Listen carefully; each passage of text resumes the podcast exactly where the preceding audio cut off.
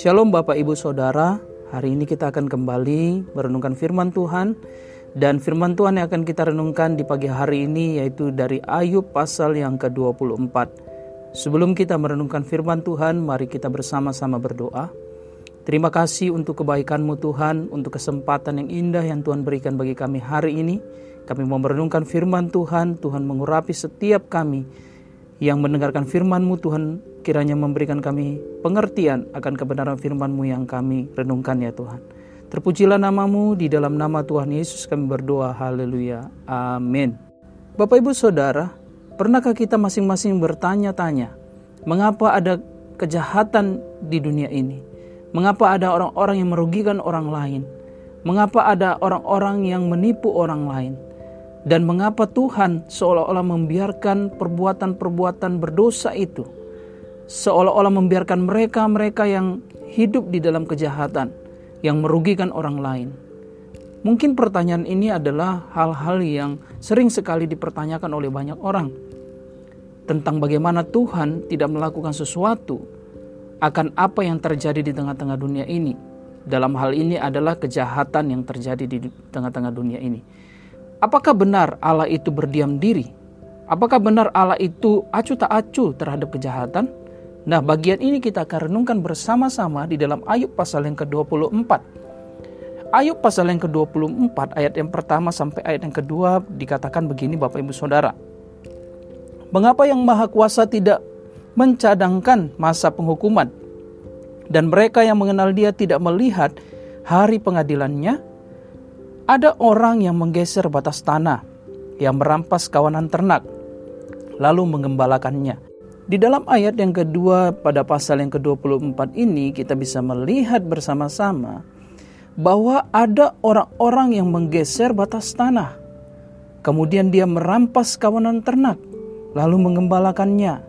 Mungkin saja orang yang melakukan ini adalah orang yang berkuasa, orang yang punya kekuasaan yang lebih sehingga mereka merampas, sehingga mereka menggeser batas tanah dengan sesuka hati mereka Kemudian mereka merampas kawanan ternak dan kemudian mengembalakannya.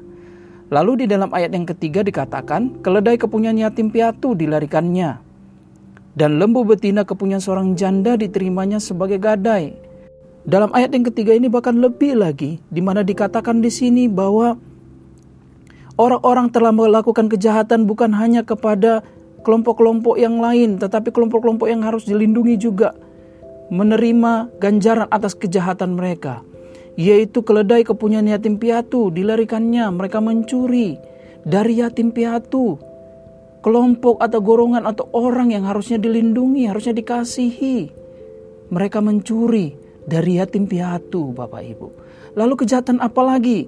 Dan lembu betina kepunyaan seorang janda diterimanya sebagai gadai. Harusnya janda dilindungi, janda di, dikasihi. Bahkan kalau bisa diberikan sesuatu untuk makanannya. Tetapi kelompok-kelompok yang yang bisa dikatakan adalah kelompok yang lemah, kelompok yang harusnya dilindungi dikasihi, itu mendapat ganjaran dari kejahatan. Perbuatan yang sangat jahat sekali di mana mereka tidak peduli apakah kamu yatim piatu atau kamu janda, mereka tidak peduli dengan dengan kelompok-kelompok ini, malah mereka mencuri dari kelompok-kelompok ini. Lalu kejahatan apa lagi yang dilakukan? Lalu kemudian mereka membiarkan orang-orang miskin. Orang-orang miskin menjadi dingin, mereka telanjang, tidak punya tempat tinggal, tetapi mereka membiarkan itu.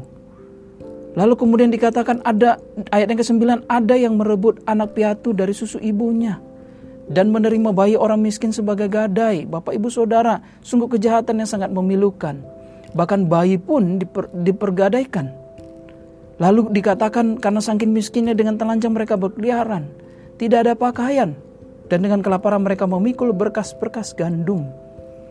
Lalu apakah Allah itu berdiam diri atau acuh tak acuh terhadap apa yang terjadi Bapak Ibu Saudara? Maka Ayub memberikan jawaban terhadap apa yang terjadi ini. Di dalam ayat yang ke-21, Ayub menyampaikan bahwa ia menjarahi perempuan mandul yang tidak beranak dan tidak berbuat baik terhadap seorang janda, si pembuat kejahatan. Orang-orang yang berbuat jahat itu bahkan sampai menjarahi perempuan mandul yang tidak beranak dan tidak berbuat baik kepada seorang janda yang tadinya merupakan golongan yang harus dilindungi dan dikasihi. Tetapi kemudian di, uh, dilanjutkan dengan ayat yang ke-23, bahkan menyeret orang-orang perkasa dengan kekuatannya. Ia bangun kembali, lalu ada kalimat yang sangat menarik di dalam ayat yang ke-22 ini Bapak Ibu. Tetapi hidupnya tidak terjamin. Orang-orang yang berbuat jahat mendapat ganjaran pada akhirnya Bapak Ibu. Lalu ayat yang ke-23 sampai 24 ini menjadi jawaban juga bagi kita apakah Allah berdiam diri.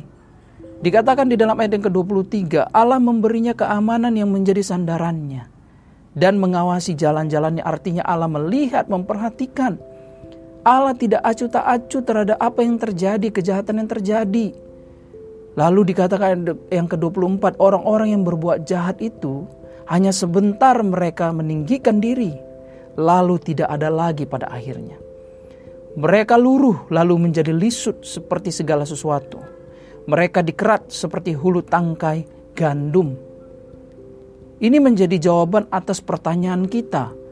Apakah Allah itu berdiam diri? Allah itu Allah itu tidak hidup, Allah itu membiarkan kejahatan? Tentu tidak jawabannya. Allah kita adalah Allah yang baik, Allah yang adil. Tetapi kejahatan yang dilakukan oleh manusia bukan karena Allah. Allah tidak mengambil bagian di dalam kejahatan manusia. Manusia melakukan kejahatan dan berdosa oleh karena kehendaknya sendiri oleh karena keputusannya sendiri untuk berbuat jahat. Contoh yang kita tahu sama-sama adalah Adam dan Hawa. Mereka sendiri yang mengambil keputusan untuk makan buah itu. Allah tidak pernah menyuruh mereka makan buah itu, tetapi mereka mengambil buah itu dan mereka memakannya karena mereka lebih menuruti hawa nafsu mereka.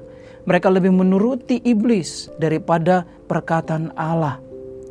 Jadi kejahatan yang terjadi di dunia ini bukan karena Allah tidak memperhatikan, bukan karena Allah yang memberikan kejahatan itu.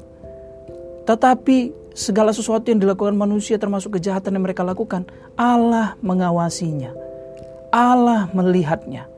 Rasa aman yang mereka rasakan itu hanya sebentar saja.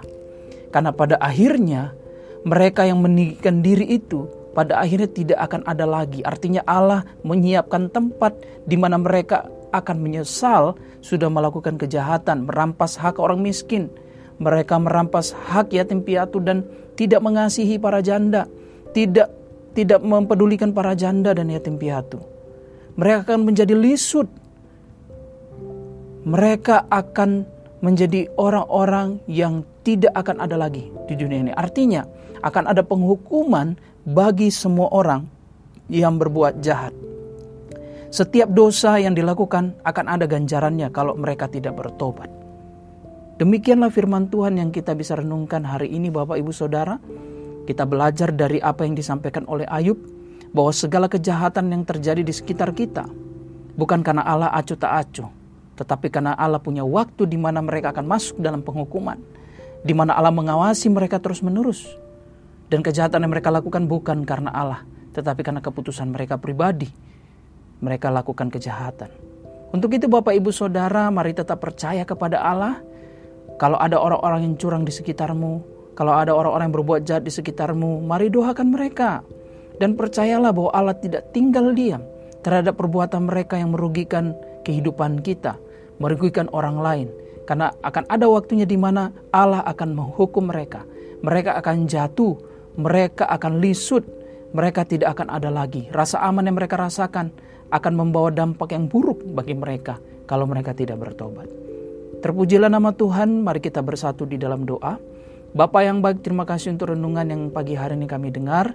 Kami belajar bahwa Engkau Allah yang tidak tinggal diam akan kejahatan yang terjadi di tengah-tengah dunia ini.